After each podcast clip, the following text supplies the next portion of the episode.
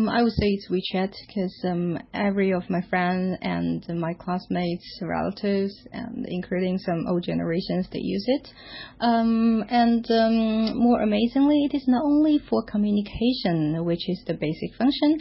More amazingly, it covers all the aspects of life, like uh, you can pay the electronic fee and uh, to renew your identity card on this application, a lot of things.